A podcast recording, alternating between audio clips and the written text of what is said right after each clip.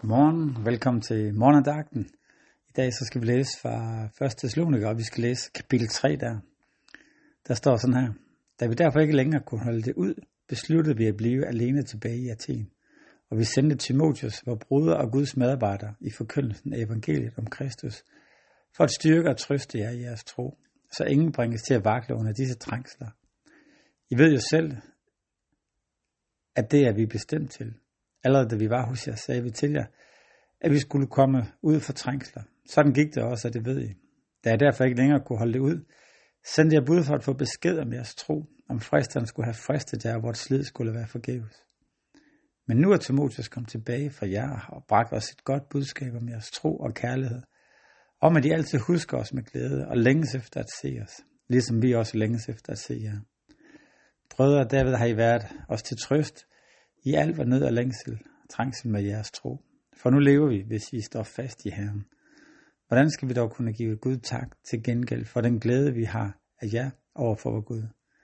Nat og dag bønfalder vi om igen at få jer at se ansigt til ansigt og råde bod på, hvad der er mangler i jeres tro. Hvor Gud er fader, og hvor Herre Jesus jævner vores vej til jer. Og Herren lader vokse og blive overstrømmende rig kærlighed til hinanden, og til alle, som vores kærlighed er, så han styrker jeres hjerter til at være uangribelige i herlighed over for Gud vor Fader, når Jesus Kristus vender tilbage med alle sine hellige. Amen. Amen. Et godt og langt stykke i dag. Og her har vi Paulus, der, der skriver til Thessalonikerne, og det som vi mærker hele vejen igennem, det er Paulus' nød og længsel og hjerte for den menighed, som han har sat til verden, været med til at fødes, man kan sige sådan. Og øh, han, han er bekymret for dem, han er spændt på, hvordan det går, han, han beder for dem nat og dag, han håber, de kommer til at ses igen, han, øh, han håber, det har båret frugt, det han har gjort, og de har gjort sammen.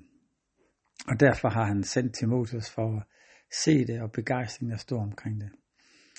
Og jeg tænker, når jeg læser den her i dag, at vi mærker her en, som har kastet sig ud i livet, og som har involverer sig i mennesker, som har prøvet at skabe noget, som har prøvet at, at give det videre, det som han har, de, de ting, som han har set, og hvad der følger med der.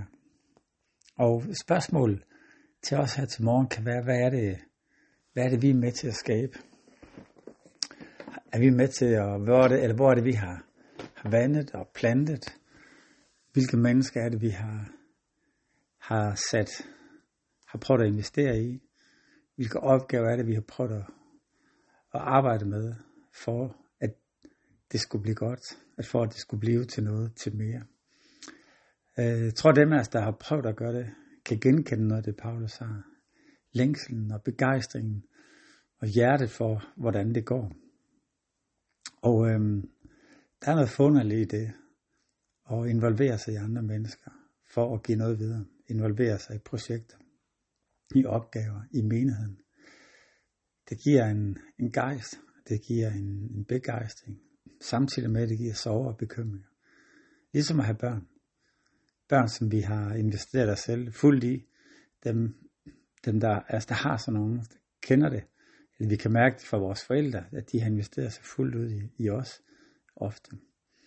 Og selv når børnene er flyttet hjemmefra, så er der opmærksomhed på det, og, og en lyst til at, at se hinanden. Og det er noget af den glæde, livets glæde, som vi får der, hvor vi giver noget af det, som vi har videre til mennesker omkring os. Investere i det. Det kan vi jo gøre på alle mulige måder. I tid, i samtaler, i, i at give penge, i at øh, opmærksomhed, alt det, hvad vi nu har. Men alt det gør, at det er med til, at vi får et hjerte der. En del af vores hjerte bliver der.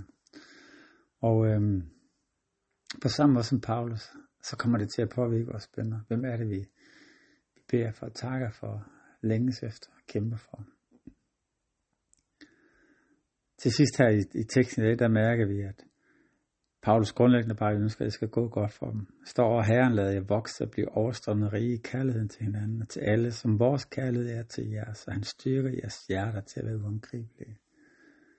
Han ønsker jo grundlæggende bare, at det skal gå den godt. Og øh, jeg tror, det er den samme bøn, der er på, på Guds hjerte over for os. når han ser os i vores hverdag, i vores familie, i vores menighed, på vores arbejdsplads, så er det det, der er hans bøn i vores liv. Lad os bede sammen. Jesus, jeg takker dig for det, du er. Tak for glæden ved at, at blive forældre. Glæden ved at have skabt noget. Have givet liv til noget. Have været med i noget. Hvad det gør ved os her.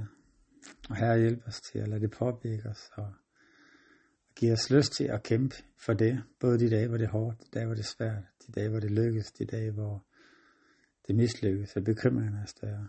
Giv os noget og styrke til at holde fast og vedvarende arbejde for det. Det takker dig for i Jesu navn. Amen. Amen. Ha' en rigtig god dag.